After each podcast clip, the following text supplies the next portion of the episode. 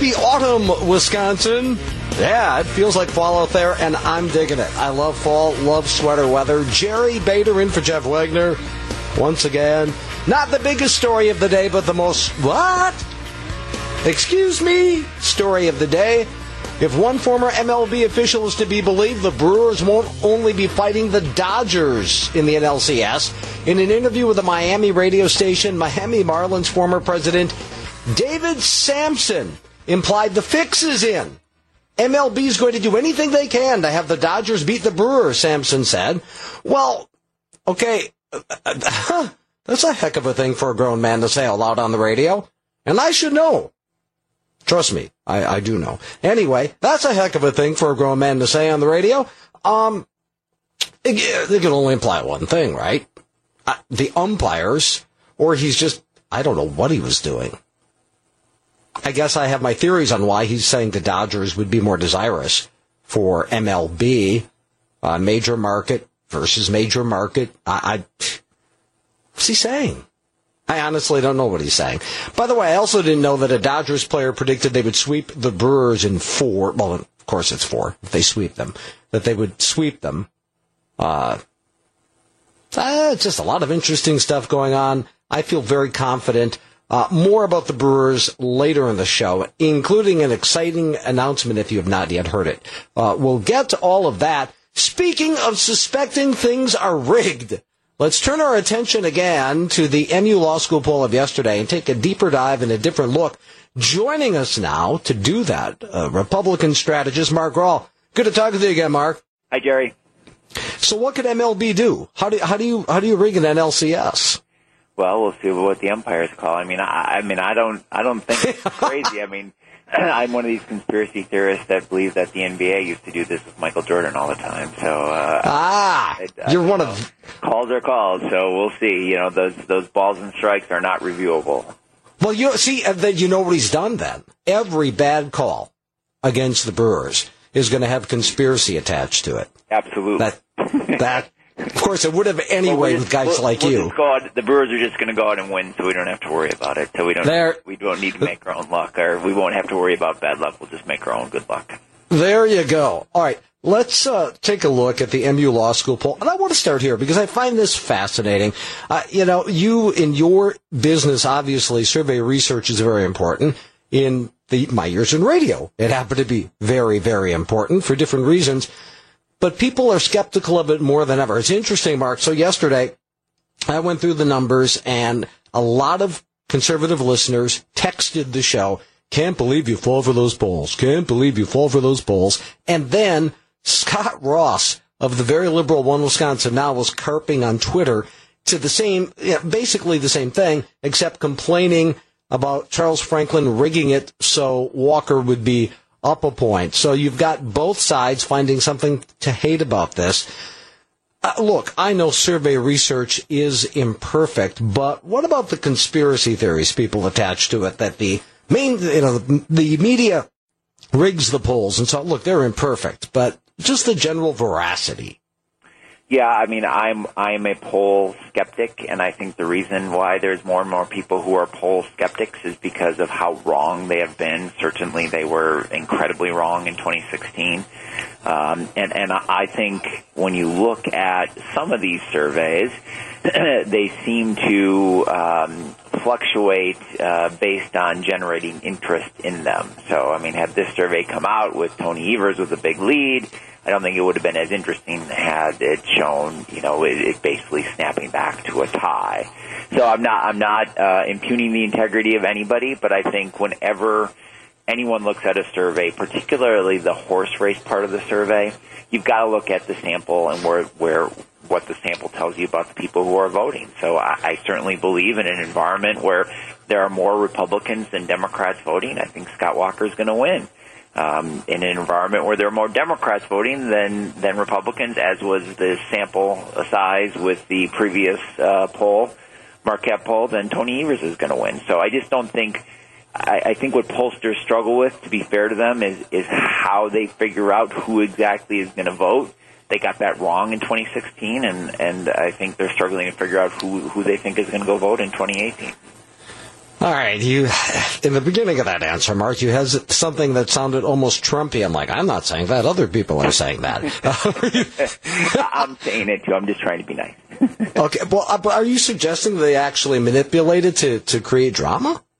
Um, I certainly think that's not out of the realm of possibility. I think that wow. Know, when pollsters determine, I mean, the pollster determines what the sample looks like. I mean, they weight these things. It's a, it's a, it's, it's it's art, it's not necessarily science. So they weight them in a certain way that comes out with a certain result. So this survey was weighted in, in advantage of, of Republicans. Uh, not a big advantage, but a slight advantage in terms of, of Republican respondents. So those are decisions that pollsters make. And again, it's because they have to figure out who they think is going to vote, what that electorate is going to look like. And it's not an easy task. I don't, I don't want to, I don't want to make it sound like this is a simple task, but certainly the way you weight a survey is going to dictate the outcome. Talking with Republican strategist Mark Graul, let me ask you this, on the, and I think this is related to, to what everything you just said. Is it possible, really, for in reality, for the two things that exist that exist in that poll, that Walker's up a point and Leah Vukmir is down 10 and virtually no change from last month? I mean, if those things actually happened on election day, that would be a stunning amount of, of ticket splitting, would it not? Yeah, I don't. I don't see ten percent of the electorate voting for um, uh, Tammy Baldwin and Scott Walker. I just that doesn't that just doesn't uh, jive with what we've seen in recent years in in Republic in voting in, in this state. So I mean, we've become a much more polarized state than we used to be. The days of voting for Herb Kohl and Tommy Thompson on the same ballot are, are long gone. So I just don't see how that happens. I mean, I think if if you saw three percent of the electorate voting for Tammy Baldwin and Scott Walker, that'd probably be a lot. So, what part of that are you most skeptical of? It sounds like you're more. It seems like you think Walker does have that slight lead. So, is it the Baldwin part of the numbers you are more spec, uh, skeptical of? Yeah, I, you know, I, I do. I think the, the certainly, I think the governor's race is a close race. I, I think. Uh, you know, looking at the preponderance of surveys, not just this one, but all surveys, I, I think it's fair to say that it's that is a close race. I do think, and I think when you you dig, the more interesting part of the surveys are the ones that you got to spend a little bit more time looking at instead of digging into these crosstabs. And again, we're getting pretty wonky here. Um, and, and, and Dr. Franklin does do a bit of that, but if you actually look at the entire survey and dig into some of those crosstabs, I think one of the more interesting things you saw in that race is that Vukmir um, is is is not getting all the Republican support that in our polarized world she probably should. I think it was like 12% of Republicans were were voting for Baldwin, um, and from an independent perspective, the governor is down six points with independents, which I think I, I, mean I think that's a positive sign for the governor and the trajectory of the race. But Vukmir is down 15 with independents, so uh, again, those are those are votes that that that Leah Vukmir can sway.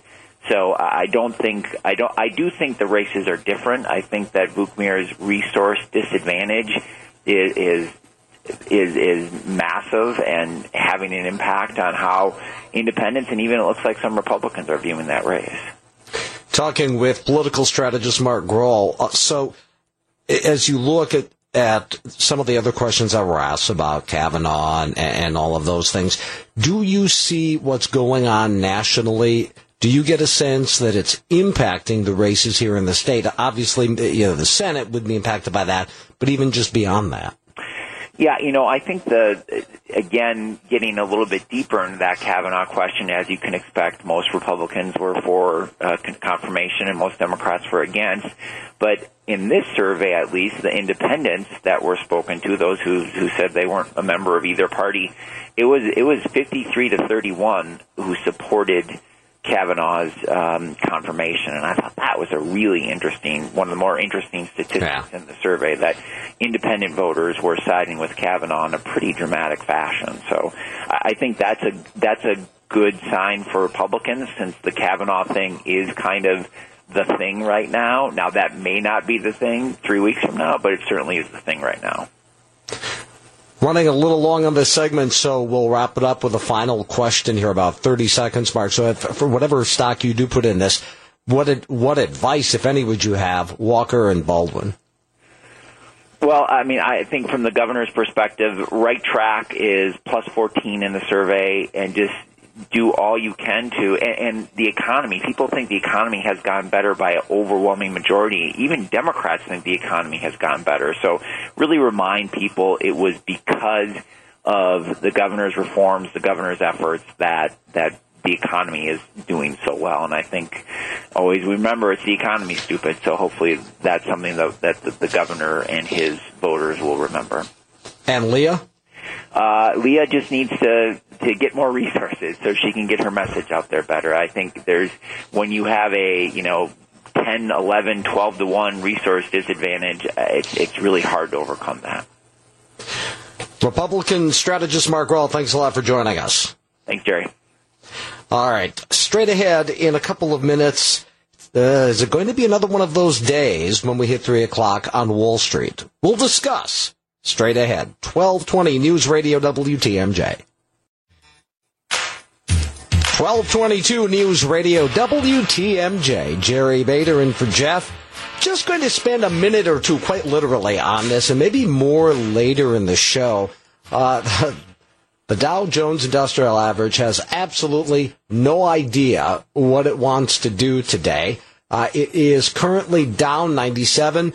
When you look at a, at the graph I have in front of me, it is l- literally a roller coaster, or maybe a profile of a mountain range. One of the two.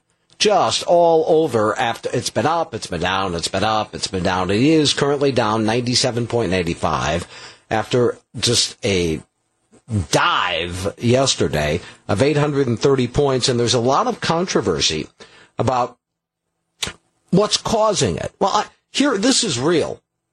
The interest rate rise is in fact, uh, it's a factor. It is.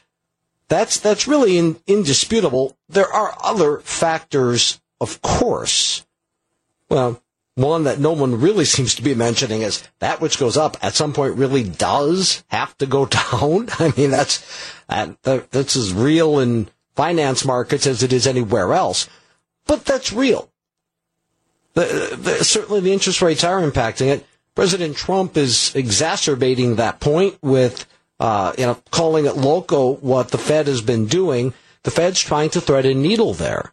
The economy is the economy is just booming. I mean, I, there, there's no disputing that. If, if President Trump wasn't President Trump, he'd have a 60% approval rating right now, at least. It's just, it's, you know, if it is really about the economy, stupid still, as Mark Graul said a few moments ago in an interview, whew, then you can really see the self-inflicted damage that the president has done.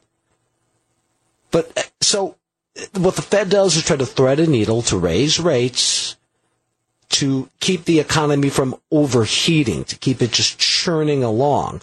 It's, it's dicey. It's tough. A lot of people think it's also premature because inflation hasn't reared its head. The overheating is inflation and rising wages and all. Just haven't quite seen that to that degree. So, you know, I think is the president being overly harsh on the Fed? Yes. Mm, do I think maybe the action, could you make the case it's premature? Void, you know, absent that inflation? Maybe, but rates have been depressed for so long. There's a sense that you also need to catch up. And a lot of people felt they've needed catch up for a long time. People who follow these things far more closely than I do. And all of that, all of those dynamics may in fact be why it's just all over the board today. Uh, down 130 now. It was in the mid 90s when I checked a couple of moments ago. I'm not going to do that all day, but we'll readdress it later in the show. I want to bring up something else. Should have what happened happen. What happened? I'll tell you in a couple of minutes. 1225. News Radio WTMJ. Well, there is indeed a trade deadline in the NFL, and it's coming up the end of the month. Will the Packers be active in an effort to put some energy into their season? Join the conversation with Greg Matzek and Jeff Falconio tonight at 7.15 on Packers Playbook. 1228, Jerry Bader. Okay, so yesterday, Nancy Douglas, head of a Lake Geneva radio station, was chair-elect for the Wisconsin Broadcasters Association. That was yesterday. Then Monday, actually, this ad with her was released. I know what it's like to raise two kids as a single mom, and so does my daughter. She serves our country in the National Guard, but getting her daughter's father to pay child support is a struggle. Randy Bryce did the same thing to his own family, refusing to pay child support. Putting the mother of his child in that position, it's inexcusable. Randy Bryce is a deadbeat. He's not fit to serve in Congress. Now, that uh, is, of course, in the 1st Congressional District. That was released on Monday. Yesterday, the you know what hit the fan? Scott Ross One Wisconsin Now, pitched a fit. Hey, this isn't right. She represents Wisconsin broadcasters. That includes broadcast journalists. The WBA, of which WTMJ is a member, I'm very familiar with the organization, having been in radio in Wisconsin since 1984. They defended her. They, now listen, hey, she can do what she does. She did not use the WBA moniker. That's all good. By yesterday, she resigned. Should she have done that? The crew is hunting for its first World Series title, and the latest Brewers interviews are right at your fingertips. Text the word pitch to 414 799 1620 for Hear Our First Pitch podcast. And don't forget to subscribe, uh, to subscribe, subscribe, Jerry, subscribe for the latest Brewers interviews on your mobile device. 1234, Jerry in for Jeff, and here's the story. She called Randy Bryce a deadbeat dad in the latest attack ad targeting the Democratic congressional candidate, uh, writes Mary Spicuzza at the Milwaukee Journal Sentinel. Now, Nancy Douglas, the head of a Lake Geneva radio station and chair-elect for the Wisconsin Broadcasters Association, has resigned from the trade association's board amid criticism for appearing in the ad. The WBA announced Douglas's resignation on Wednesday, the same day the Journal Sentinel reported on her role in the ad, which was released Monday by the Congressional Leadership Fund, uh, the super PAC endorsed by Speaker Paul Ryan and top House Republicans. And we get the obligatory the WBA board. Thanks, Nancy, for her many years of service on the board. The WBA initially supported her. Then by day's end, yesterday, she was resigning. Now, in case you're just joining us, we're going to play the ad again, then I'm going to comment and we can take some calls. Kyle, go ahead and fire it again. I know what it's like to raise two kids as a single mom, and so does my daughter. She serves our country in the National Guard, but getting her daughter's father to pay child support is a struggle. Randy Bryce did the same thing to his own family, refusing to pay child support. Putting the mother of his child in that position, it's inexcusable. Randy Bryce is a deadbeat. He's not fit to serve in Congress. Uh, so there you heard it. The liberal group One Wisconsin Now slammed Douglas, saying her participation in the ad damaged the credibility of the Wisconsin Broadcasters Association, a trade group that supports, promotes, and represents all radio and television broadcasters in Wisconsin. And this is what Scott Ross said. The hardworking reporters across Wisconsin doing phenomenal work deserve better. Okay, it's not a news Trade Association. Let me say that. Now, clearly, the Wisconsin Broadcasters Association does serve those in the broadcast journalism community. There's no doubt about that. But I wouldn't say that's their, it's certainly not their primary mission. It's not their singular mission, nor is it their primary mission. Uh, let's see. Uh, Ms. Douglas is welcome to be as big of a right wing partisan Republican as she can be, and she can cut as many attack ads for Paul Ryan Super PAC as she wants. But she can't also be a trusted representative of the trade group for the industry people rely on for unbiased information. Why not?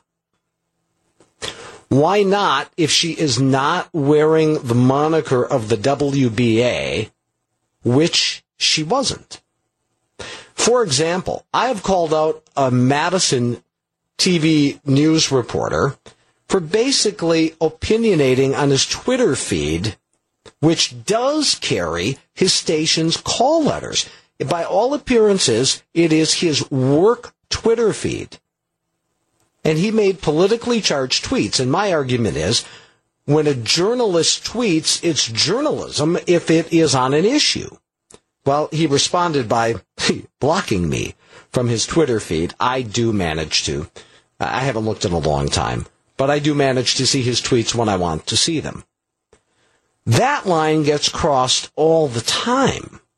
Now, no, you don't see broadcast journalists in ads, but you see very pointed political comments where, in fact, they do not divorce themselves from their employer. The WBA is a trade group, group for broadcasters. It's not a news trade association. But again, I'm certainly conceding that you do have people in the news industry that uh, it, you know that's that they get services from WBA. Mostly, I'll tell you what it is is the annual awards. Ah, that's when it comes to on-air people. That's mostly what they know about the WBA is the awards. So I put this out to you. What do you think? Should she have resigned? Now, by the way, the WBA stood by her. So there's no indication here, at least not initially, that they forced her out. They stood by her, and then just like that, she's resigning. They they actually uh, initially defended her. In the case of this video, Nancy Douglas is not representing the WBA nor any positions taken by the WBA, the group said in a statement. Listen carefully. We cannot prevent our members from speaking on issues that are important to them outside of their roles within the WBA. Our members are free to express their views. While the WBA doesn't get involved in partisan politics, we don't stop our members from doing so. But on Wednesday, the WBA said Douglas had sent an email resigning from the board. So internally, not sure what happened there. Throw it out to you on the AccuNet Mortgage talk and text line 414-799-1620. Should she have had to resign? Again, I, now there's no indication this is a forced resign based on, on what she did earlier. Perhaps she felt she just wanted to relieve the WBA of that. What's your thoughts on this? 414-799-1620. We'll see what you have to say in a couple of minutes. 1241 News Radio WTMJ. He's the man who ran Major League Baseball. Before that, he was the man who brought the Brewers to Milwaukee. Gene Mueller checks in with Commissioner Emeritus Bud Selig before the start of the NLCS. That's at 6:51 tomorrow on Wisconsin's Morning News. The AccuNet Mortgage Talk and Text line 414-799-1620. The chair-elect of the Wisconsin Broadcasters Association is out after uh, an ad began airing in which it's an attack ad. She's the star of it, if you will, uh, by against uh, first congressional district Democratic candidate Randy Bryce. She said it has zero to do with the Wisconsin Broadcasters Association or any of my efforts on behalf of any of the members of the organization. The decision was based on my personal experience of my life. I have never compromised my objectivity. That was before she resigned. Again, no one is saying that she was forced to resign. The WBA defended her, said, look, she can say whatever she wants. Uh, let's see what you think about this. And let's start with Bill and Racine, who I think has a really important point. Bill, you're on WTMJ. Hi, uh, thank you. Um, I, I would not have known. I asked, I asked your man, was her name at all, her sign, who she was at all on the ad itself? And he said, absolutely not. Well, I wouldn't have known her from Adam. It does not make any difference. I would not I don't know her now. I don't know who she looks like. I don't know her status, but uh, she expressed an opinion that's a legitimate opinion, and now she's being crucified by the left. But yeah, you get CNN, you get MSNBC, you get all these that are actually supposed to be legitimate news sources. that we countlessly find false news coming from. So these people are never vilified. These people, and they, and they'll come out and do interviews, and it'll and and they never get fired. So I don't understand why the Republicans wimped out from backing her. You know, this this has got to stop. You know? Well, see, a, couple of points on that. I don't know what happened here, and I, and that's that is what is frustrating, Bill, is because the Wisconsin Broadcasters Association, their initial reaction was, "Hey, Nancy can go on television and say whatever she wants." Then by yesterday afternoon, she resigned, and I'm not sure what happened. But to your first point, and I think it's really important, Bill. You know what? I've been in radio for thirty some years. I wouldn't have known that she was the chair elect of the Wisconsin Broadcasters Association had I seen that ad. There was no connection. You know, if she goes on TV and says, this is Nancy Douglas, chair of the Wisconsin Broadcast, well, okay, right. I get it. But she didn't do that. And I think your point is exactly right. And here's the other thing, Bill, uh, you know, this, this is chilling because as long as she doesn't identify with the trade association, I, I think she's got the right to say these things. And yes, and I know there are people who wouldn't believe that if she had gone on for Randy Bryce, I would feel the same way. It's not related to her job. And I wouldn't know who she is, and it wouldn't make any difference. You know, and everyone has their own opinion either way. But it, it's it's a pity, is really what it is, that the Republicans wimp out on it whenever so, everybody goes after them. And if somebody gets fired or somebody quits, or you know, why is it always the Republicans having a, a step down, uh, get uh, fired, quit, but never CNN you know never MSNBC. And you're talking about people that are well known on TV, and then also and they, and they knowingly also they put out a, story, and the story's false. You never hear another word about it. You know, now you hear that now. Why why are the Republicans just the ones getting attacked and then just backing off. It's, I think I hate that one. that it just seems so we always back off all the big issues. I, Bill, you thanks know? a lot for the call. Appreciate yeah. it.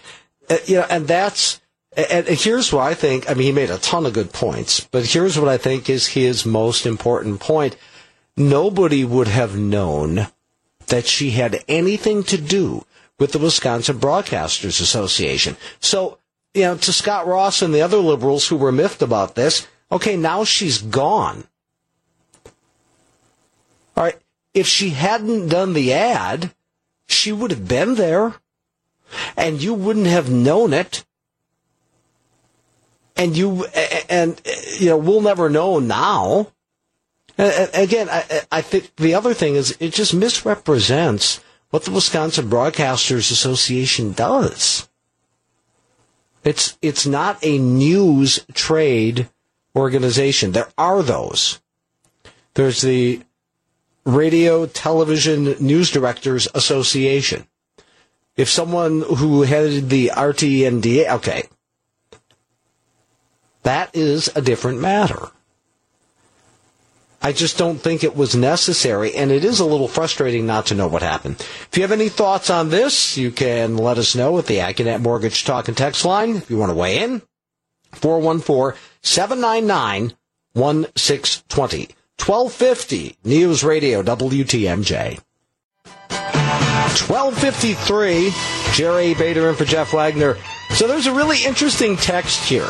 But to really put it in context, Kyle, let's do this one more time. Play the ad in question here, if you would, uh, one more time. I know what it's like to raise two kids as a single mom, and so does my daughter. She serves our country in the National Guard, but getting her daughter's father to pay child support is a struggle. Randy Bryce did the same thing to his own family, refusing to pay child support. Putting the mother of his child in that position, it's inexcusable. Randy Bryce is a deadbeat. He's not fit to serve in Congress. Now that's Nancy Douglas, who until yesterday was chair elect of the Wisconsin Broadcasters Association, until the Milwaukee Journal Sentinel reported that she held that position, which isn't in no way mentioned in the ad, nor is she identified. So she mentions the personal experience, her own and her daughter's. And then we get this text. So, her and her daughter marry deadbeats. Make better choices. Okay, I want you to think about that for a moment. And I don't know if that's a male or a female who texted that. So her and her daughter made bad choices with a deadbeat dad. So then what you're saying is Randy Bryce would be a bad choice for voters in the first congressional district in Wisconsin, right? Because it's not that they're, you know, hey, it's on whoever chooses deadbeat dads. They're the ones, right? They're the ones that you criticize. I'm just, as you said. Here's your text. So her and her daughter marry deadbeat dads. Make better choices than deadbeat dads. You said it. So, what's the choice? Bryan Steil or a deadbeat dad? Make better choices. Don't choose a deadbeat dad. It's your point, not mine. I'm just, I'm just throwing that out there. That, it's interesting how people do that without noticing what they're doing. We had one the other day when we were talking about the partial birth abortion issue. We were talking about the baby feeling the pain and, and all of that. And this person who I believe is a woman, based on the things she said, text, how do you know what a baby feels? Not occurring to her that she referred to the unborn child as a baby. I just, it's, it's interesting how people fire these things off and then don't think about it. I just, I, I find that most interesting. Uh, a couple of other uh, thoughts on this. George Gillis, executive director of the Democratic Party of Wisconsin, called her involvement in the ad disappointing. Wisconsin is tired of Paul Ryan's burn it down brand of politics, which isn't Paul Ryan at all. It's clearly disappointing that the incoming chair of the Broadcasters Association did not have the judgment to be impartial. She wouldn't be impartial in terms, in other words, she would have an opinion on this, even if she stayed quiet, and you never would have known it. And it probably wouldn't have impacted what she did. We're going to go in a different direction, a very different direction after one o'clock. I want to mention something though, and this is way cool. And I can't be there because I am going to be at Lambeau Field Monday night. But WTMJ Radio is doing something incredibly cool. They're presenting, we are, that is, presenting the hometown call at Turner Hall. It's a viewing party Monday, October 15th. The free event will feature a massive movie screen broadcast at Turner Hall Ballroom of Game 3 of the NLCS. Of course, the Brewers and the Dodgers. This is, well, it's all cool, but this is the really cool part. Synced to Hall of Famer Bob Uecker's play-by-play broadcast on WTMJ Radio and the Associated Bank Brewers Radio Network. Oh, what a, just an absolutely awesome idea. WTMJ's Gene Mueller, John Mercure, Steve Scafidi will MC the viewing party. Tavern at Turner Hall will offer a full menu in addition to tailgate food, brats, hot dogs. The revitalization of the iconic restaurant venue at Turner Hall is a collaboration with Caravan Hospitality Group. That's just for that's just 50 shades of cool. That's what that is right there. It really is. I, I just, I, I, I really wish I could be there.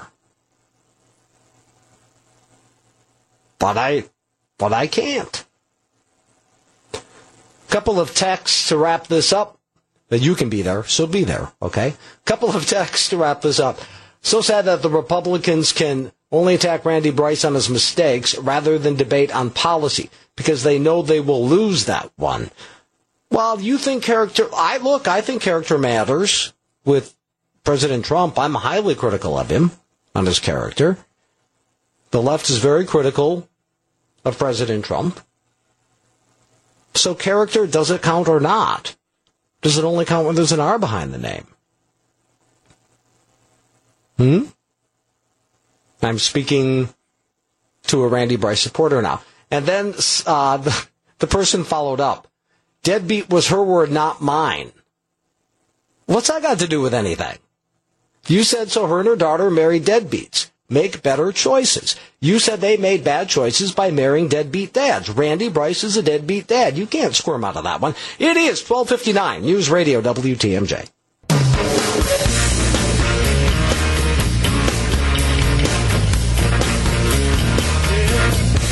108. Good afternoon, Wisconsin. Jerry Bader once again in for Jeff Wagner today. And then it's the old switcheroo tomorrow. I'm actually uh, in for Steve Scafidi. He'll be in this time slot as uh, things head out to Miller Park for all things NLCS, as it should be. So 8.30 to noon tomorrow. And then Steve in, in this time slot but not in this studio. Okay. So I'm going to use a text from a texter who will not give up. Uh, one, one more of their texts to transition to completely pivot to another topic. We are talking about the chairman, chairperson elect of the Wisconsin Broadcasters Association, Nancy Douglas, stepped down after it was learned it was she who's in an ad attacking Randy Bryce for being a deadbeat dad, the first congressional district Democratic candidate. Uh, this is their latest effort from this texter. Yes, Randy Bryce is a deadbeat dad. So are you saying that politicians can't be deadbeat dads? Check the White House. There are some major moral character flaws there. I'm going to use that to pivot to something. And before I do that, let me tell you that I have given this topic more consideration than maybe any topic I've ever done in all my years in talk radio. I prayed on it. I asked a friend to pray about it. We'll get to it in just a minute, but to her, I don't know to her, to the person's point is this. Yeah. If voters elect him, he can be a member of Congress.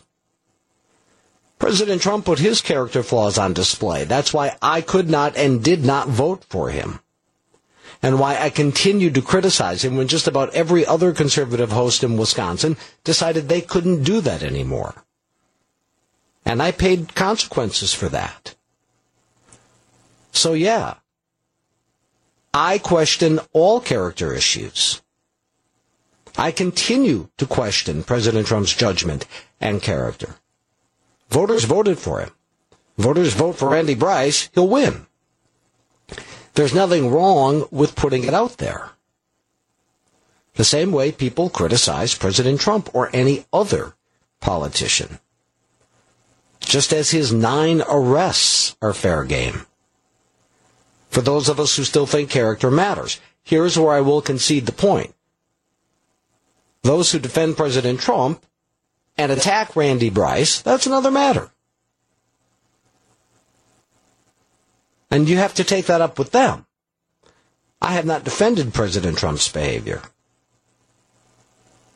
When he needs, when I feel that his behavior is beneath the dignity of the presidency of the United States, I say so. So some of us actually are consistent and have the credibility in questioning character, whatever the letter behind someone's name. Which now brings me to this. Steve Scafidi spent a lot of time on this topic yesterday. I did not take it up. I'm going to take it up from, I think, a perspective that has not been taken up pretty much anywhere else. Rich Lowry writing about this yesterday, uh, but at Politico, but everybody, this was a big story. We covered other things. Steve, as I said, spent a lot of time on this yesterday. It is doubtful that a former American presidential candidate has ever endorsed incivility before, but Hillary Clinton is ever full of surprises. In an interview on CNN, the erstwhile advocate of they go low, we go high, switched around to unapologetically calling for going low at least until Democrats retake some power in Washington. Here's the direct quote from Hillary Clinton. You cannot be civil with a political party, she explained, that wants to destroy what you stand for, what you care about. She added that if Democrats retake a House of Congress, well, that's when civility can start again. So in other words, elect us and we will be benevolent leaders. But in the meantime, we're going to go low. Then there is the tag team effort on that. Eric Holder on Republicans from CNN. When they go low, we kick them. In the debate over whether Democrats should go low against President Trump and Republican lawmakers or rise above partisan attacks, count former Attorney General Eric Holder as an advocate of getting into the gutter. Holder, while campaigning in Georgia Sunday, told an audience that he disagreed with former First Lady Michelle Obama's much touted, when they go low, we go high. It is time for us Democrats to be as tough as they are, to be as dedicated as they are, to be as committed as they are, Holder said. Now, let me first say this. It is mythical that either political party has at any time taken the high road. Ever. So, what are they saying? Well, here's what I would say. They're going to stop hiding it. Let me give you an example.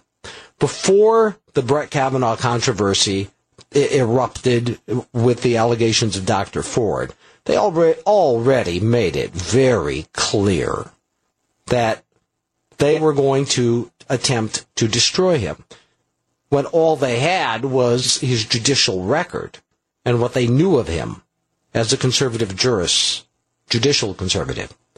That's it. That's what they had. And yet, when he was announced, one group put out a, uh, we will do everything we can to stop candidate, or, you know, nominee XXX. They didn't even take time to fill in his name. So they were ready to go low. Kamala Harris went low. Cory Booker went low. They did that. But it is more nuanced. Apparently, what they're saying now, what Hillary Clinton is saying, and what Eric Holder is saying, is we are going to be as obvious about it.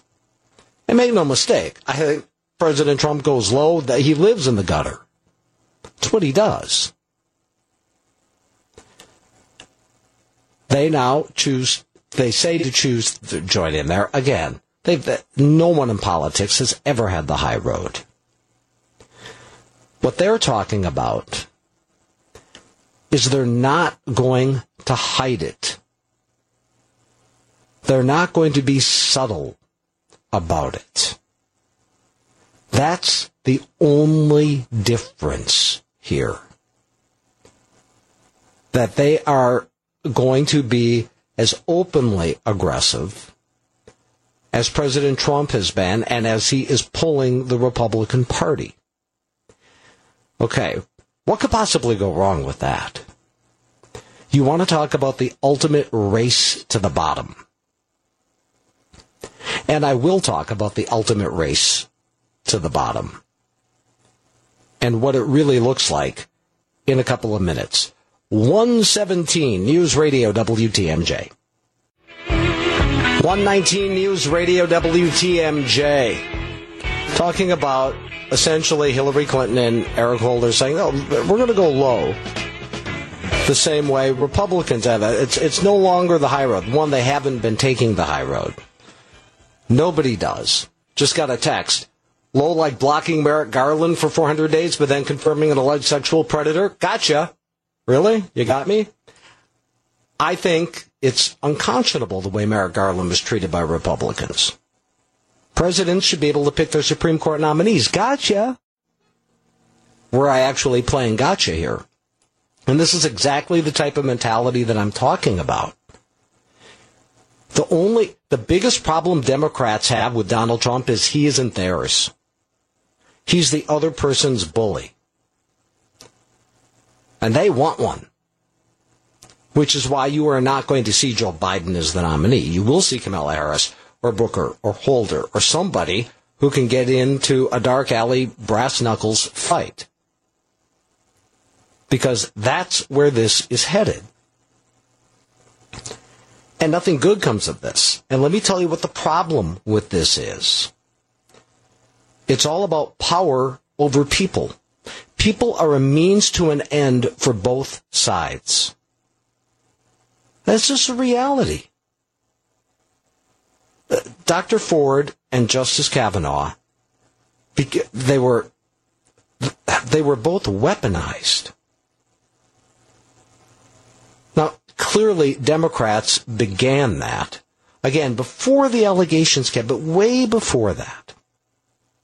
I am not saying that some people, that some people on both sides didn't actually care about the people. They did. But it is a fair generalization to say this is about either retaining power or regaining power and using, manipulating, and exploiting people in any way you can rather than caring about people. And not in the Democrats care kind of way of caring about people, not in sloganeering, but actually putting people first. In other words, even if you're a Republican, being concerned, gee, is this woman telling the truth? Did this happen? Or even if you're a Democrat, gee, is this guy and his family being dragged through something needlessly? Did we set this up so it was all ugly public when we didn't have to? Hmm? Here's the way I, I call this the Colonel Jessup effect. If you're not familiar, 1992 movie A Few Good Men. Jack Nicholson is Colonel Jessup. A young man, Private Santiago, in a in a horrible hazing episode gone wrong, a code red, is murdered. He's killed. It was an accident. They were just supposed to scare him. Colonel Jessup ordered the code red. And on the stand, he is pushed into admitting that. But while he is up there, and while Tom Cruise's character is questioning him, he says something that I think is perfectly apropos to politics today. Kyle, go ahead. You weep for Santiago and you curse the Marines. You have that luxury. You have the luxury of not knowing what I know. That Santiago's death, while tragic, probably saved lives. And my existence, while grotesque and incomprehensible to you, saves lives.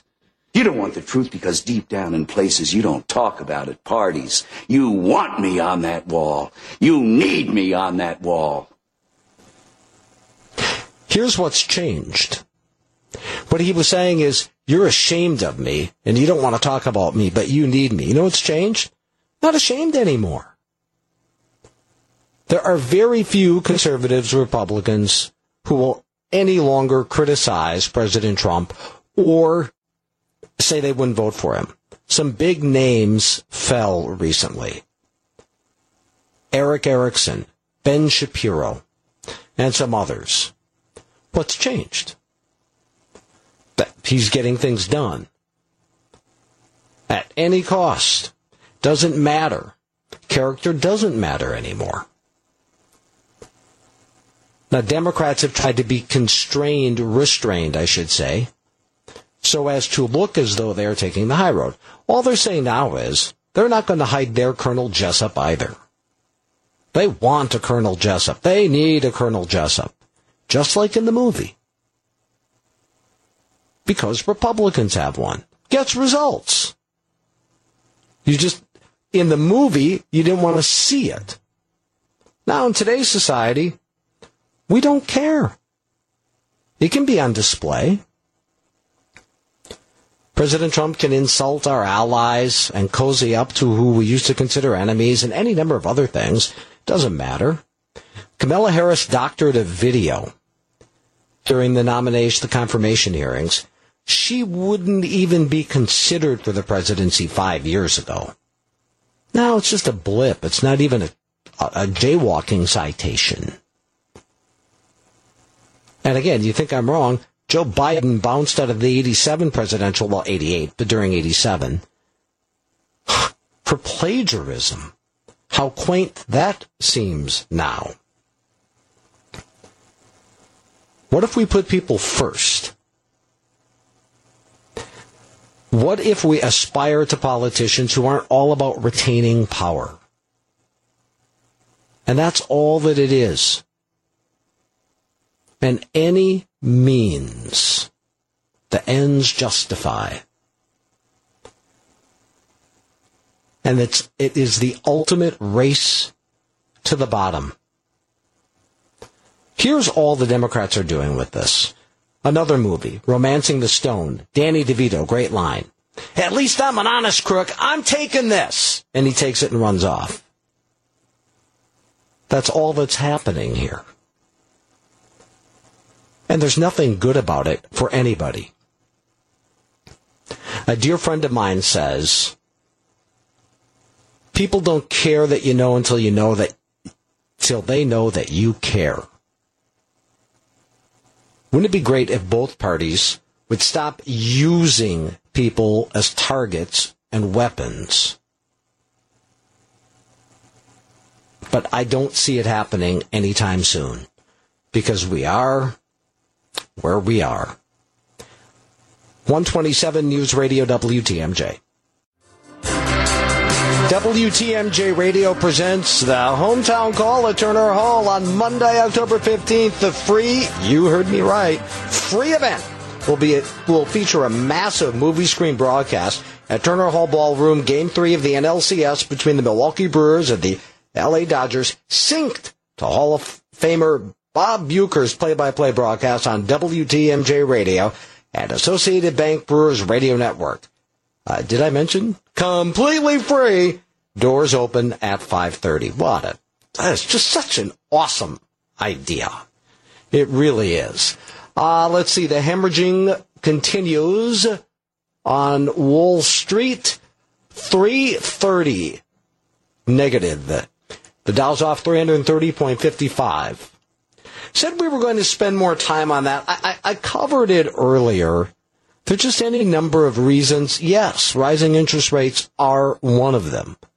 Ed Morrissey was on with us yesterday. Here's the reality. When the Dow's in the 25,000 range, uh, I, I, mean, this is, uh, you know, it's taking a hit. There's no doubt about that. Uh, over, uh, you know, gosh, uh, combined, I don't know what it is in the past few days. I'm not, I'm not disputing that.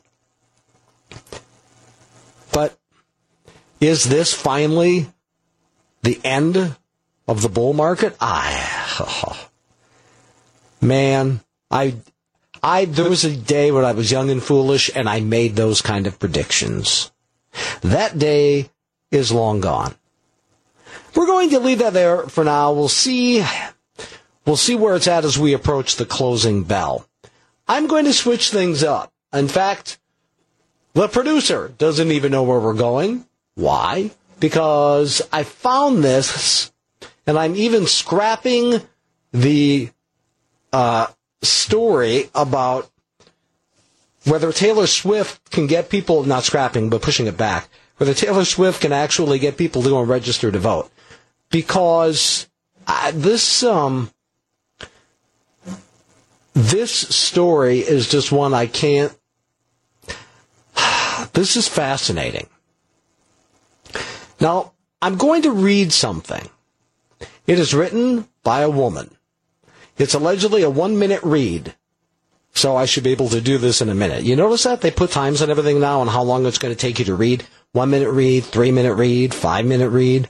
How do they know how fast I read? What if I get distracted like I always do? They don't know. I get it. Anyway, I am going to make a request here. If you are a female listener, i.e., a woman, and you're not normally the type who would call a talk show, or if you are, as I, Kyle, women only on this one, and I think you'll see why. I'm not going to issue render any opinion at all because I want to hear what married women. So I'm dealing with a, a narrow demographic here married women. I'm going to want your opinion on this in a couple of minutes. Allow me to read it if it really does take the one minute that it says. The name of the blog is Full Heart, Empty Arms by Ivy Blonwin. My husband, his porn, and how I cope. Let me say this. Porn addiction has ended many a marriage. Here's what she says. My husband was raped repeatedly by a woman. That may be why he finds safety in the sexual solitude of pornography. For many women, their husband viewing pornography is tantamount to adultery, cyber adultery. We women automatically assume our husband is vicariously having sex with the babe on the screen. Pornography has been a factor in countless marriages ending in the divorce courts. When I first learned from Reese's own lips that he viewed pornography from time to time, I was devastated, so he told her. I'm not enough of a woman to turn him on, I concluded. The magic has gone out of our relationship. He prefers the skanky, breast augmented, tattooed, skinny, bouncing sex workers on the screen to his real life, warm wife. I could not have been more wrong, she writes. For Reese, porn is his happy place. It was his only pleasure growing up in a very abusive home. Sexual expression through porn was safe after being raped. It had nothing to do with me as a woman, as a wife, as a sexual partner, nothing to do with my performance in bed, nothing to do with my body. When Reese is unhappy, when things aren't going well, when life overwhelms him, he turns voyeur. It resets my brain, he told me. Viewing others doing the deed is extreme. It's shocking. It clears my mind of all stressors. I understand that. When life overwhelms me, I find myself binge watching EastEnders or Sex in the City. It clears my mind, relieves the stress. That's my porn, she writes. How many men use pornography for that reason? but are unable to articulate it to their wife or girlfriend? How many relationships have splintered because the women simply did not understand? How many marriages have faltered because we as women naturally take our man's pornography use personally? Do you want to have sex with the woman on your screen? I asked Reese. Hell no, he replied. She's, well, I won't write the word here, he said. It wasn't nice. My heart goes out to the woman, uh, to the women, sexually abuses children, all who gravitate to the sex industry.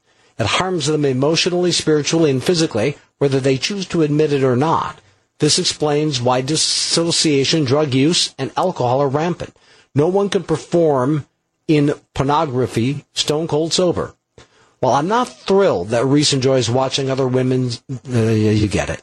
I cope by remembering the old adage. What the eyes don't see, the heart doesn't grieve. So I leave the room. Porn grosses me out. Watching others have sex isn't one of my turn-ons. Rather than make a scene, I retire to the bedroom, light a few candles, and seek forgetfulness in the pages of a good book. When his mind is cleared, when he feels mentally reset, Reese comes looking for me. I want to know what married women think of her response to her husband's porn use. It's a it's a sensitive one. I don't want to express an opinion. And by the way, I'm not going to challenge you. This is where I said if you would normally call a talk show, you won't be challenged, you won't be interrogated in any way, shape, or form. I just want to hear what you have to say.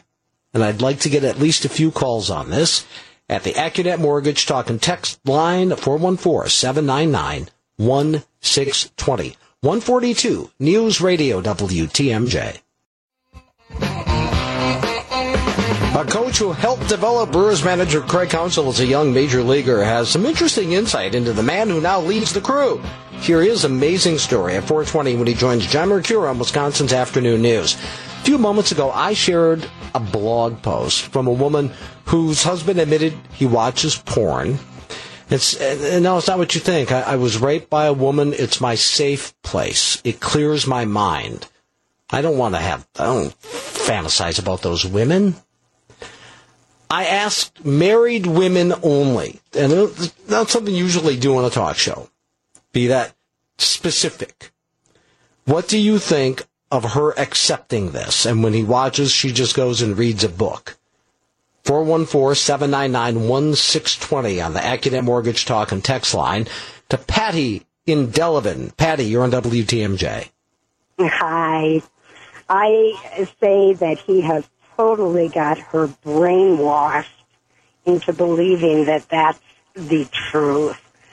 I've walked that walk, and I do not believe what he is telling her. And unfortunately for her, I think she'll probably have a wake up call somewhere along the line. Or maybe she'll just live it out like that. I I don't know. Patty, did I hear you say that you have walked that walk? I have walked that walk. Okay, so let me ask you this. Do you think there can ever be anything healthy about viewing porn, given your personal experience? Absolutely not. Absolutely not. It's so self-indulgent, self-satisfying. There's no discipline to the human being if they have to see something like that in order to get themselves right in the mind. If they need to be right in the mind from something that happened in the past. They need to seek therapy and counseling to deal with that in an orderly manner or in a good manner, I should say. Patty, thanks a lot for the call. Appreci- appreciate it. I uh, I do want to say, get my mic back up there. I do want to say that I, that I wouldn't interrogate you, and I won't. But Patty, I, wanted to make sure I heard Patty correctly, and that given her personal experience, I wanted her to be able to share that. I understand it's a touchy subject, and especially if you have been, and if you have been impacted by this as a woman, I, I promise you, uh, you know, I, I, I will not. I'll just let you speak your mind. Again, I, Patty, I, I, I broke that rule because I, I wasn't sure what she said, and I wanted to be perfectly sure that I did, based on her personal experience, ask her opinion on that. 414 799 1620 on the AccuNet Mortgage Talk and Text line. As married isn't, if you're a woman who's dealt with this in a relationship, how about if we put it that way? I know it's a tough thing to talk about. Want to withhold, I did want to withhold my opinion until we got a few calls. But seeing how I'm looking at a blank phone screener screen here, I'll tell you what I think. I think it is unlikely that Patty is wrong about this relationship. I can't know that. I do find it very difficult to believe that this, that, uh, again, I, I'm, I'm just saying my opinion. I'm not going to say this woman is being fooled. Here's what I would say. Even if he's being honest with her, I don't know that that's healthy she refers to it as any other outlet. But, you know, watching reruns of Sex in the City and that sort of thing. I, I, I respectfully disagree with her on that. Now, I'm not going to lie. I have watched pornography. It's been a long, long, long time. Any man who says he's never watched porn, I, I just, I, I don't. I don't think. I. I just find that hard to believe. That's just my opinion on that. I, one, as a person of faith, I can never defend this. But two, even if that were the, weren't the case, I, I, I, I think it's unhealthy, even if he is doing it for the reason he claims. She talks about how unhealthy the, the porn industry is for those who take part, you know, those who participate. Well, by the way, she's right about that. I, I don't know if he's conning her or if he actually does use this. But if he uses it, I, I don't think it's any healthier than using alcohol or any other crutch to deal with a problem. I, I just, to suggest that there is a positive use for pornography is something I don't agree with. It would be fascinating to hear any women who agree with Ivy. And by the way, if you do, uh, there will be no challenge. There will be no confrontation here, but you need to get in soon. 414 799 1620. on the AccuNet Mortgage Talk and Text line 152 News Radio WTMJ. Well, the Packers' biggest trend this season has been poor starts to the game. How much of this falls on the shoulders of Mike McCarthy? What about the faults of Aaron Rodgers? Greg Matzek and Jeff Falcone debate tonight on Packers Playbook starting at 6.07. Lot of texts on this topic, so we'll try to squeeze some in, this topic. A woman basically making an excuse for her husband viewing porn. First, to Joyce in Elkhorn. Joyce, you're on WTMJ. Oh, you weren't set up. Kyle, sorry about that. My apologies. Uh, Joyce is not there. That's on me. A bunch of texts on this. Um, nope. Heck no. No way. Don't buy his reasoning. Pornography, uh, Alana writes, is totally disrespectful to women. We should be standing up for ourselves and not making excuses for our sinful husbands.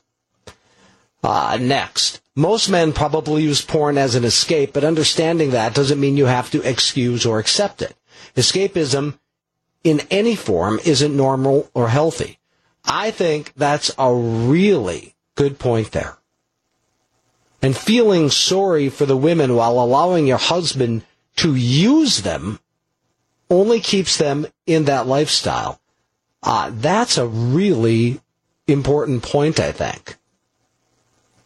Uh, next, porn is not good ever. The husband in the situation needs healing from his trauma, not to further victimize others, the actresses, and his wife. That was actually the part that stuck out to me was where she acknowledged how exploitative the porn industry is. She didn't deny that. Yet she is okay with her husband patronizing, subsidizing, supporting that industry.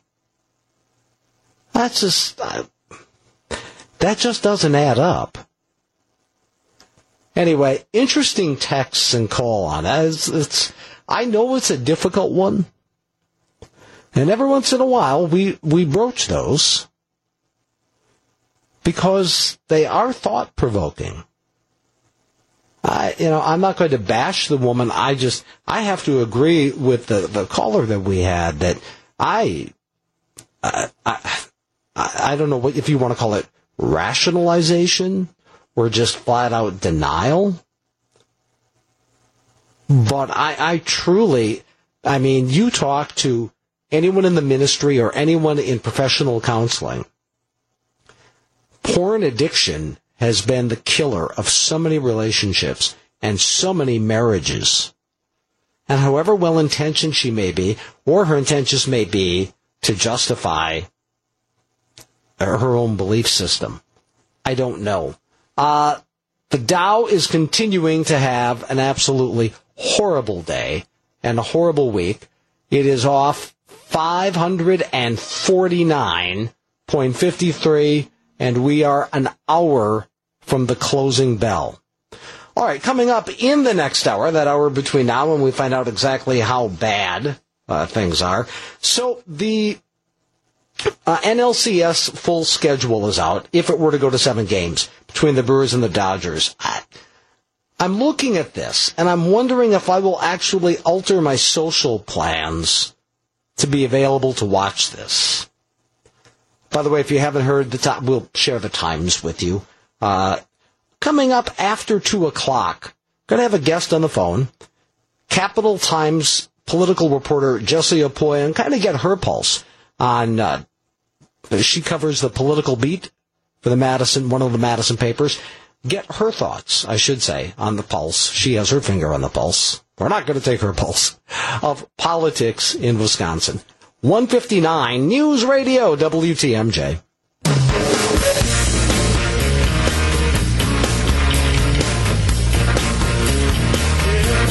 Two oh eight, hour three of the Jeff Wagnerless show. Jerry Bader filling in. Uh, we're going to ask you later this hour. Was going to 70 miles an hour on certain stretches of Wisconsin roads a good idea? One county says no. They want to go down to 55, at least on one highway through their county. So what you think about that? Uh, I'm trying not to do this too often, but I also understand you may want to know.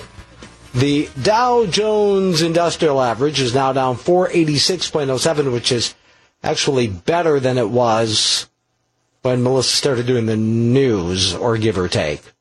It was, uh, it was, boy, approaching 600. So we'll see where it gets as we near the closing bell, near the end of the show. Joining us now to talk about, well, what's going on in politics, the election, someone who pays very close attention to that, political reporter for the Cap Times in Madison, Jessie Opoien. How are you doing, Jessie? Hi, Jerry. I'm doing well. Thanks for having me. Uh, so are you one of those people who regularly check your 401k online to see how it's doing? I hope you're not. oh my gosh, no, I would go crazy if I did. I'm well, Twitter. l- listen, you're, here's the beauty.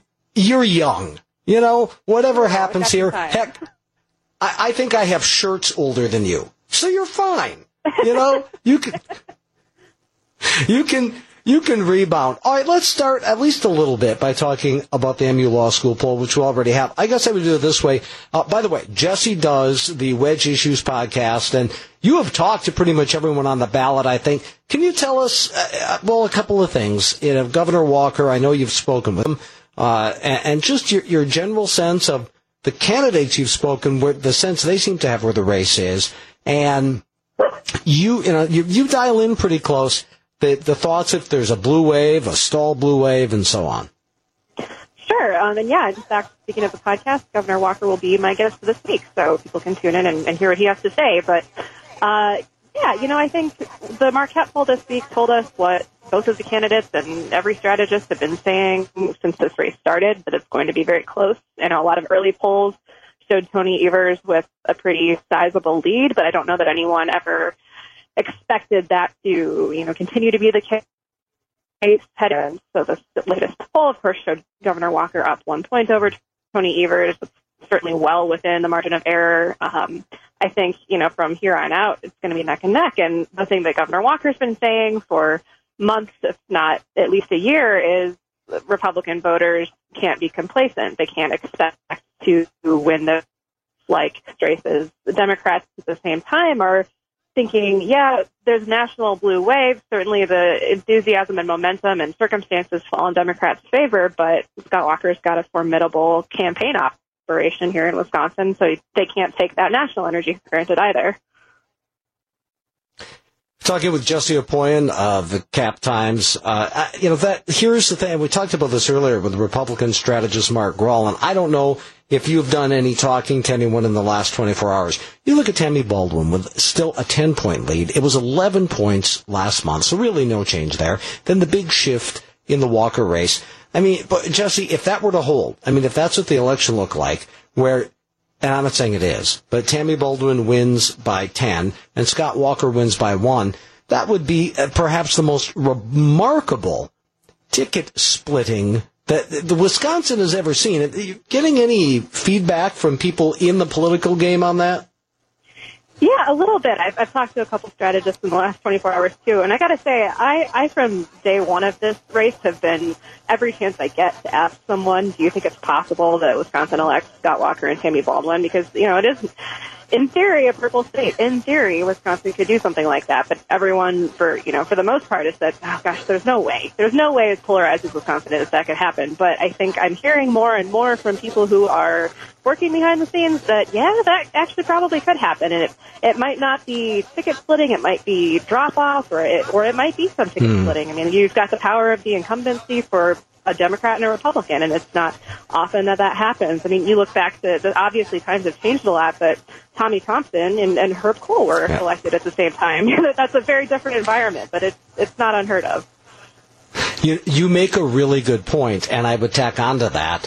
Uh, 1994, you can Google this. I might be wrong, but I think it's 94. Don't know if you know this, uh, Jessie. Tommy Thompson carried Dane County. He won. carried. He won a 72 county. Yeah, I was just Yeah, uh, I- just reading up on that. Yeah, I mean, it's you can't e- you you can't even imagine that, can you? a, no, a Republican no. carrying. See, so that that's exactly to your point. Those those historical things really are are, are pretty tough to tell. So what's what's your take as uh, and we're wrapping up with Jessie Opoien as we get into what's pretty close to the to the home stretch here, coming in on uh, just over uh, about, three weeks. Would you expect, uh, as you look at the two races, uh, any surprises? Maybe uh, you know, you and I talked about this off the air. That uh, I, I let you know there's a pitched battle in Republican circles as to whether President Trump should come and campaign for Scott Walker. He may do that uh, for Leah Vukmir. But do, do you see any change in strategy, either like that sort of thing, or television advertising, anything down the stretch that, that you may have picked up a sense on?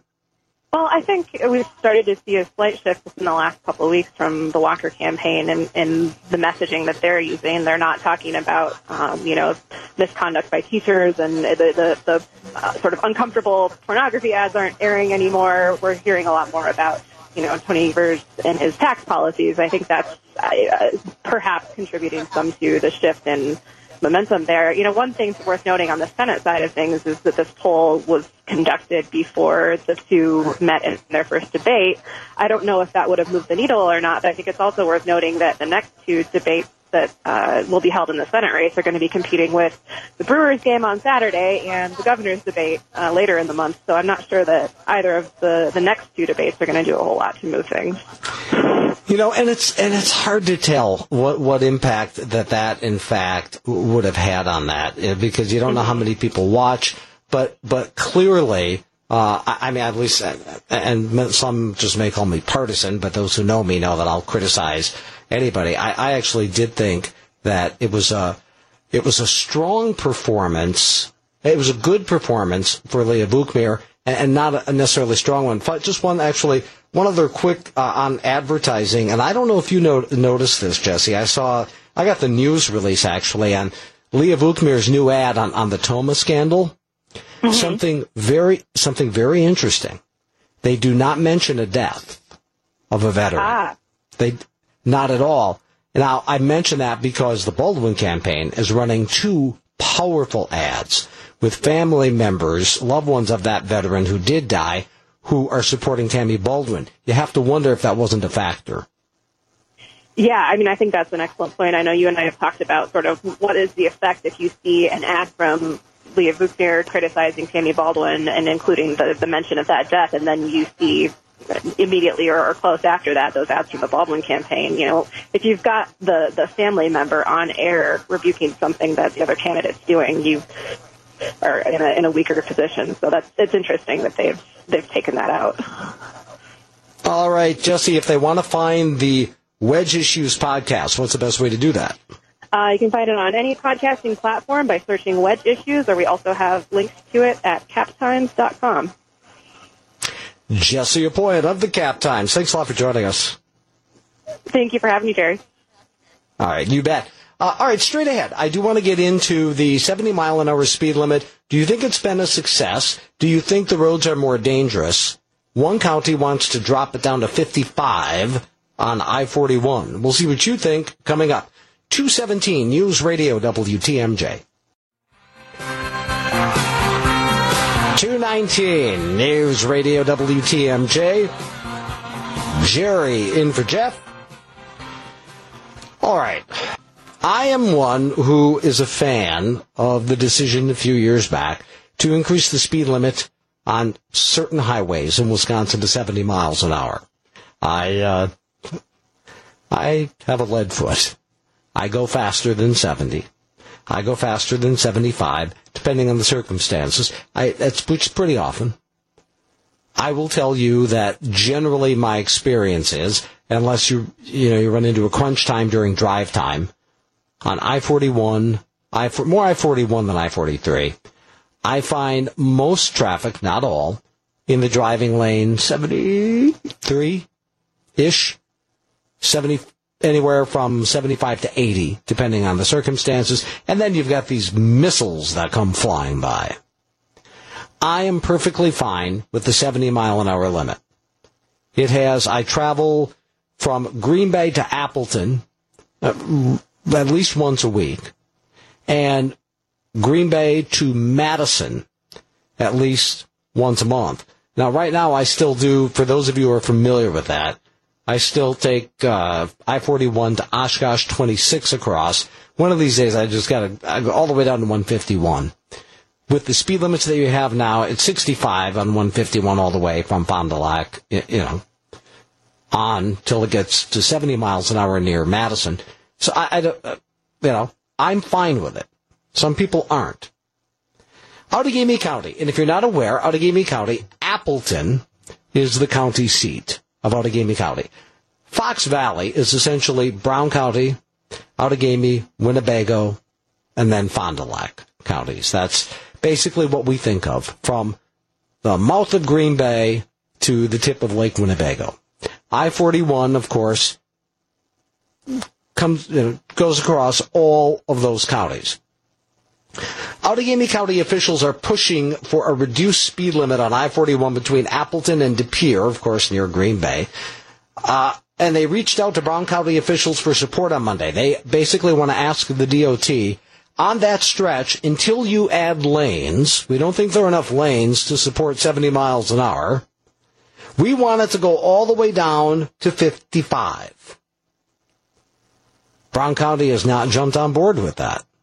They apparently thought Brown County was going to be down with that. Yeah, we'll uh, we'll ask the state to change that. Now that's a specific area with a specific issue. I remember the gloom and doom, and and there probably is research that shows accidents have risen. On balance, and I don't have recent numbers in front of me in terms of fatal accidents before and after, when it went to 70 miles an hour from 65 to 70. My take is, I mean, it chops substantial time off a drive to Madison. I'm I'm only guessing here to where I end up in Madison, somewhere about 10 minutes. A drive from Green Bay to Appleton that used to take me upwards of a half an hour, door to door, takes me about 22 minutes. And yeah, I, uh, like I said, I I do tend to stay with the flow of traffic, the faster flowing traffic. I want to see if anyone has any thoughts on this. Do you think it's been a success? Do you think 70 miles an hour has accomplished what it was supposed to accomplish? Should we keep it? Or are there stretches like the one that I mentioned where it's, it's just too dangerous? Give us a call at the Accunet Mortgage Talk and Text line 414-799-1620. 224 News Radio WTMJ. The crew is hunting for its first World Series title, and the latest Brewers interviews are right at your fingertips. Text the word pitch to 414-799-1620 to hear our first pitch podcast. And don't forget to subscribe for the latest Brewer interviews on your mobile device. Outagamie County wants a stretch of I-41 from basically De Pere to Appleton reduced to 55 miles an hour. They say not enough lanes. Can talk on that or just in general. The the 70 mile an hour limit. Dan and Appleton drives that stretch every, oh no, we are starting, I'm sorry, sorry, sorry. Tom in Watertown. Uh, no, it is Dan. Dan and Appleton. Boy, I'm, Hi. What, okay. I, eh, I think it's ahead. just to raise more ticket revenue. Uh, you know, you go through Rosendale, you, you got to watch 71, they'll pull you over. And it, it's just, it's a revenue generating thing. Okay, so you would expect the Outagamie County Sheriff's Department to be camping out there if they do that, then? Yeah, yeah, they do in Rosendale. They sit at the overpass. They always do they got a one mile stretch, and they write tickets. You know, during the Packer games, every time I'm heading up north, you just know you set the cruise at 54 or 70, 69, and you just go through it. They will pull you over. All right, thanks a lot for the call. Uh, that is uh, probably going to be a recurring theme on this. Uh, let's see. To David in Sheboygan. David, go ahead. Yeah, hi. Um, I live in Appleton. I drive that stretch every day. And um, I know they do have a lot of accidents. They since since the beginning of the year, they've had over 500 accidents on that stretch of highway. Um, and the thing is, nobody does 70 miles an hour on there. They're doing 75 plus. Yeah. And um, to do 55, I can see. I don't know. I don't think it's a revenue.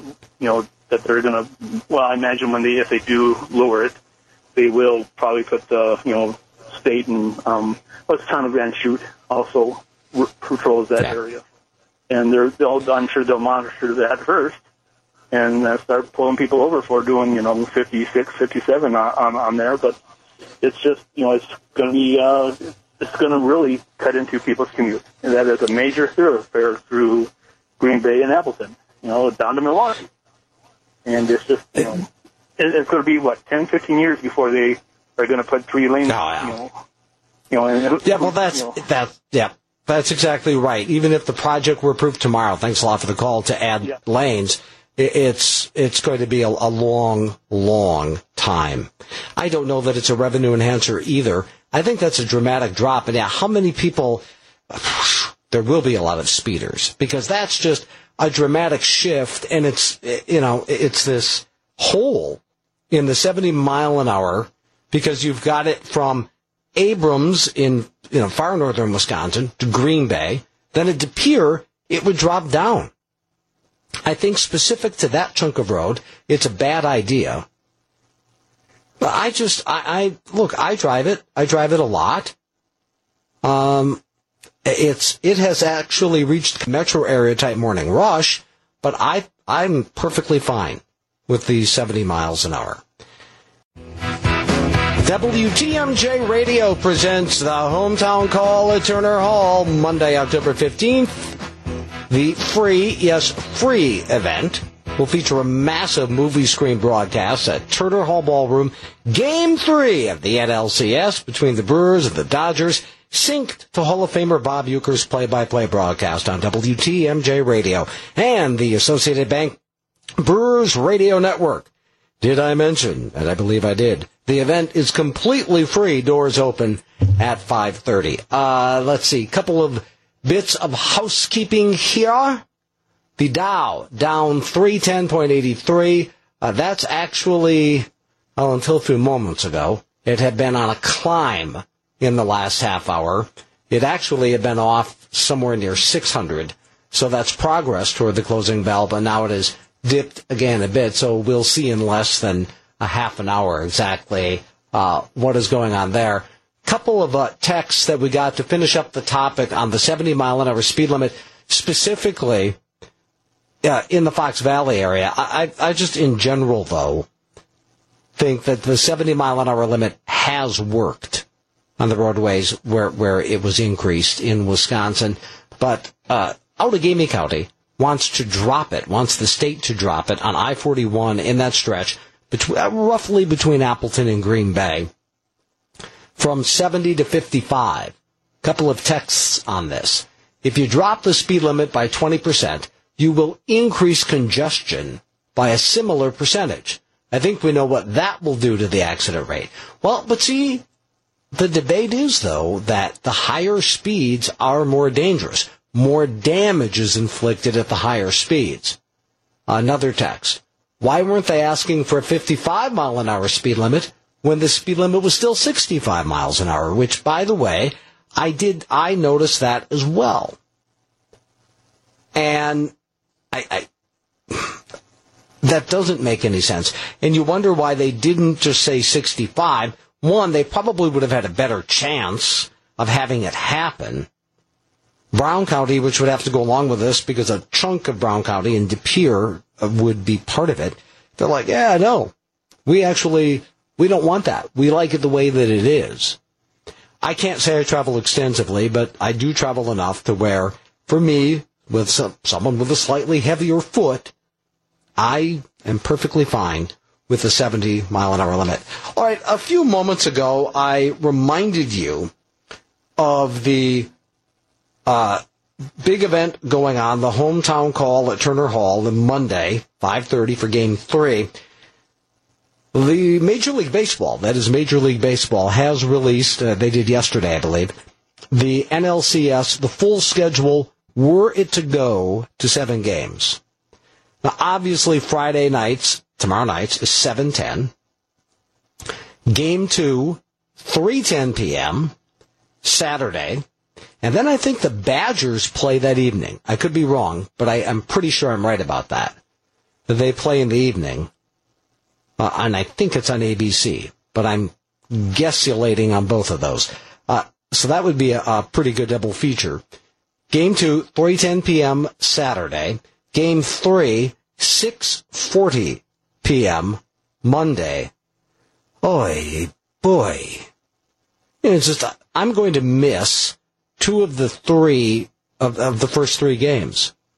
My wife and I have a concert tomorrow night, and then I am going to the Packers game at Lambeau Field on Monday. Uh, that'll be easy enough at, at the Packers game, I'm sure I would think. They'll either have Bill Jartz announce the score or they'll, they'll have it, I, I certainly would think. Game four will be 8, 10 p.m. Tuesday. Uh, the Badgers do play at 6.30. Thank you, Mr. Texter or Mrs. Texter. I shouldn't make those assumptions. Badgers do play at 6.30. That's, that's what I thought. So I, I thought it timed out pretty nicely if you go with just about a three hour game on Saturday. Anywho, baseball game that is. So game five, uh, if necessary, and we are now into the if necessary zone. So game four, 8:10 p.m. Tuesday. Game five, 4:05 p.m. Wednesday. If there is a game five, now there may not be a game five if one of the two teams sweep. I would be shocked. We talked with Jeff Levering here on the show yesterday, play-by-play voice of the Brewers, and he said he would be shocked if it doesn't go at least six games. I absolutely agree with that. Boy, if either of these teams swept the other, I, I just, that is something I would not see coming. So game five, if necessary, and I and I am confident that will be. That's 4:05 p.m. Wednesday. Game six, if necessary, 7:40 p.m. Friday, October 19th. Game seven, if necessary, will start at 7:10 p.m. Saturday, October 20th. Very conflicted. Obviously, I would like to see the Brewers sweep in four. I mean, uh, you know, well, just sweep. I don't have to say four. Sweep. I would like to see the Brewers sweep. But I do have to also admit this. I think there, it's just, it's unique in sports, the feeling, I should say, of seven games and of a game seven.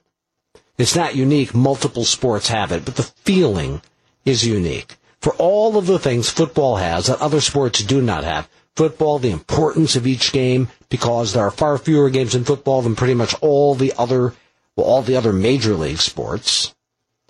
Hockey, baseball, and basketball. You, you consider baseball. 162 games to 16 NFL games. It's, ver- it's 10 to 1. An NFL game is 10 times more important in terms of whether the team makes the playoffs. It's just, it's, it's really, it, you don't think of it that way. But that's the reality. So that's one of, I think, the powerful draws of football. The emotional investment in each game because it's so important. The flip side, football will never, ever have a game seven. And there is just no feel like a game seven.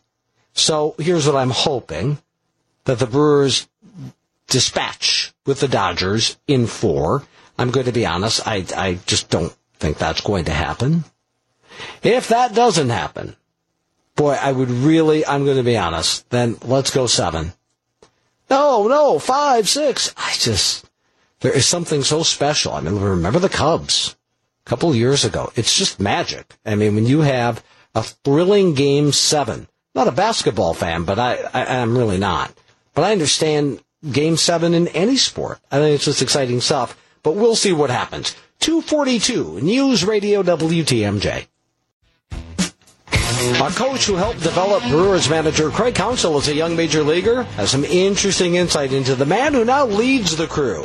Hear his amazing story at 420 when he joins John Mercure on Wisconsin's Afternoon News. I still have to get to the Taylor Swift story. It's a political story, sort of, kind of. We'll do that before 3 o'clock.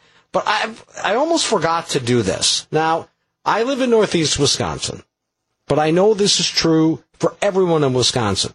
The tremendous amounts of rain, and in fact, the Madison Milwaukee corridor, that the horrific flooding that you got, we didn't. Northeast Wisconsin was spared that. It's about the only one that we didn't get and the east side of Green Bay has suffered severe flooding on, its own. It's just been an amazing year. I think I mentioned this on the air previously. My wife and I went to Europe August 9th through the 18th. While we were gone, it apparently did not rain a drop. We get back and the lawn is brown and we're asking people, no. It just, it didn't rain at all while you were gone. Not at all. Hmm. We get back and it, it virtually didn't stop raining as you know, if you've lived in Wisconsin during that stretch. So I did this for Green Bay, but I mean, I, am guessing wherever you live, I just didn't have time to go a lot to a lot of different communities. So this is Green Bay, but I, I, I think this is probably going to be similar wherever you live in Wisconsin. So in Green Bay, the average rainfall for these four months, August, September, October, November. 3.39 in August, 3.03 in September, 2.44 in October, 2.13 in November. So if you take those four months, uh, I came up with, I think, just over 11 inches, but if you do the math yourself, I, I might be off a little bit on that. Uh, 3.4 and 3 is 6.4, 8.8, 10.8, yeah, just a little over 11 inches. That actually does work out. That is the average precipitation in northeast Wisconsin, August, September, October, November. Green Bay, since September 1st, so basically less than a month and a half, 9.22 inches of rain. And I know other parts of the state got a lot more than that. Now, the human memory being what it is, oftentimes when these things happen, I and others say things, boy, I don't ever remember anything like this, which just means you don't remember it, perhaps. Maybe it never did happen, but maybe it did, and you, you just don't remember it. That's a very possible scenario. But boy, I don't know if I do recall a stretch like this. And you know what I've been gauging this by? Is my lawn. I mean, I thought our lawn was done for the season. It was toasty brown. It it didn't look like it had the bounce back ability. Well, then it just started raining and raining and raining and raining. And by the way, we too got the mutant mosquitoes up there, the floodwater mosquitoes, which I had never heard of un- until this. And I, I mean, I've lived through floodwater mosquitoes. I didn't in Sheboygan in 1998. I didn't realize they were a species unto their own. And you're seeing these uh, as the result of her in Florence in the Carolinas. These huge mosquitoes. Actually, the ones we're seeing up north are smaller. So I don't, I don't know how all of that pans out. So I shared this with an employee of mine at MediaTrackers.org, and she said, "Well, maybe this means we'll have a dry winter." Well, I do like optimistic thinking. I will grant you that. We certainly have one coming but I'm not going to bank on it. So no, it's not your imagination. Man, this just has been crazy, crazy, crazy. And I'm trying to figure out one, I need to get one more mow in before I start dealing with the leaves in my yard. Because it's just, it's starting to slightly resemble a hayfield, even with the growing season coming to an end. I'm going to have to try to do something about that. All right. Some final thoughts. Yes, Taylor Swift, uh, in the time we have left. 251 News Radio WTMJ.